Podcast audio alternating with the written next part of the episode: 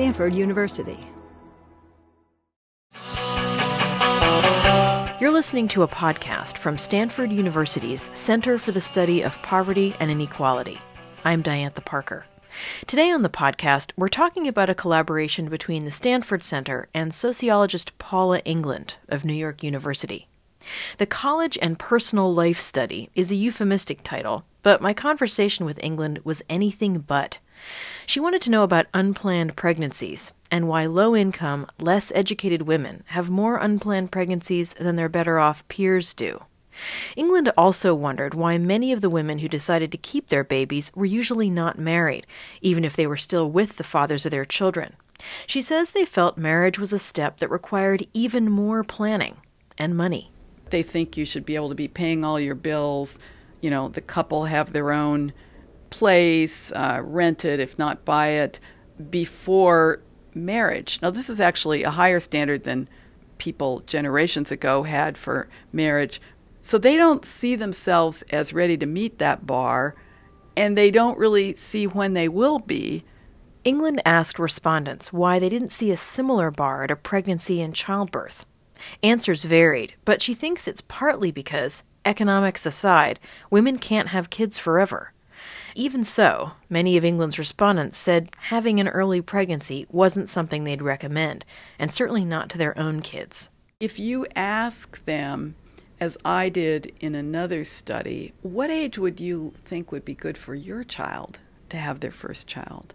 People who had their first child at 17, 18, 19 will almost always, men and women, say, oh, 25 you know, first they need to finish school and they need to get a good job and they need to be in a good relationship.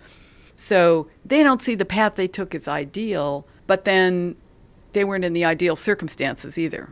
But England says the real key to understanding why these unplanned pregnancies happen is understanding how these women in her sample use contraception. England says most respondents more or less understood birth control and felt they had access to it. Where all that broke down was in using contraception consistently. England says one of the main drivers of inconsistency here is the idea of what psychologists call efficacy, or the ability to self regulate and organize. England says some low income women reported being organized in other parts of their lives, but that their efficacy went out the window when it came to practicing consistent contraception. Her research points to some surprising reasons for this. One was the women's attitudes toward the pill.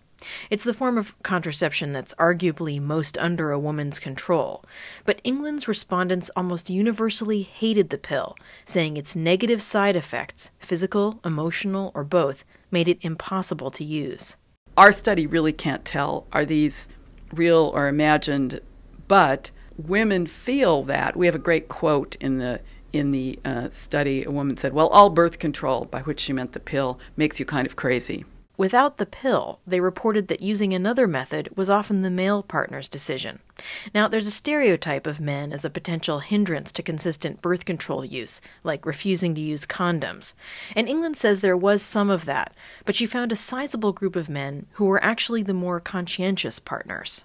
Research on the web, what's the best method, talk to her about, you know, I don't think this method's going to work for you because I think you're going to have a lot of trouble taking it every day. You know, what about if we tried this?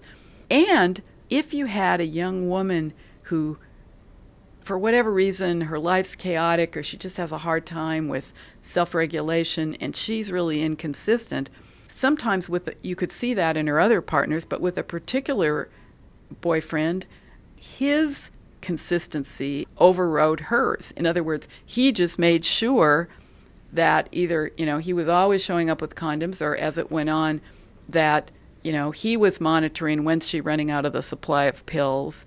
He was even reminding her if they were living together to take it. So sometimes guys were really helpful and made all the difference in someone being consistent. But many of the men in her sample did resist using contraception consistently. So England found that, on average, women's reliance on male partners to use birth control tends to lead to more unplanned pregnancies. She says this was especially true because when not using the pill or condoms, the most common form of birth control couples used was the next thing to nothing at all. Demographers call it coitus interruptus or withdrawal and on the street it's called pullout. It's a lot better than nothing, but it has a pretty high failure rate, and um, it often breaks down in the execution, shall we say. But England still wondered why more of these low income women didn't see unplanned pregnancy as too high a cost, high enough to insist that their partners use condoms, or to ratchet up their own consistency in taking the pill or using another method. Answers varied, but England wonders if it's because having a child can be a bright spot for people whose daily lives are otherwise not so promising. Whose jobs are often boring and sometimes humiliating, who sometimes have difficult relationships, and you know, a baby is fresh and new, and there's hope about their future. And so it is enticing sometimes, even in situations where people wouldn't say, I was intending on getting pregnant then. In any case, Many of England's respondents didn't see that a baby would wreck their futures economically or otherwise. Quite the opposite. They might not have high economic prospects, but they're not going to wait out the recession to go ahead with their own lives. So if that means having a child earlier than they'd hoped, so be it.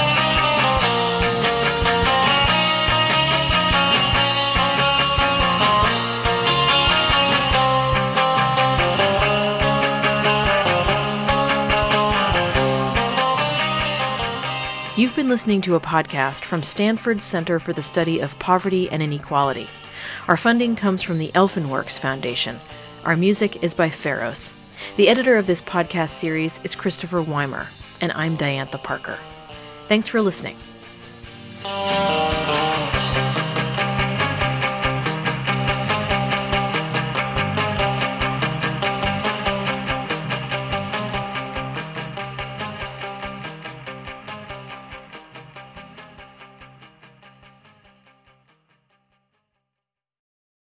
For more, please visit us at stanford.edu.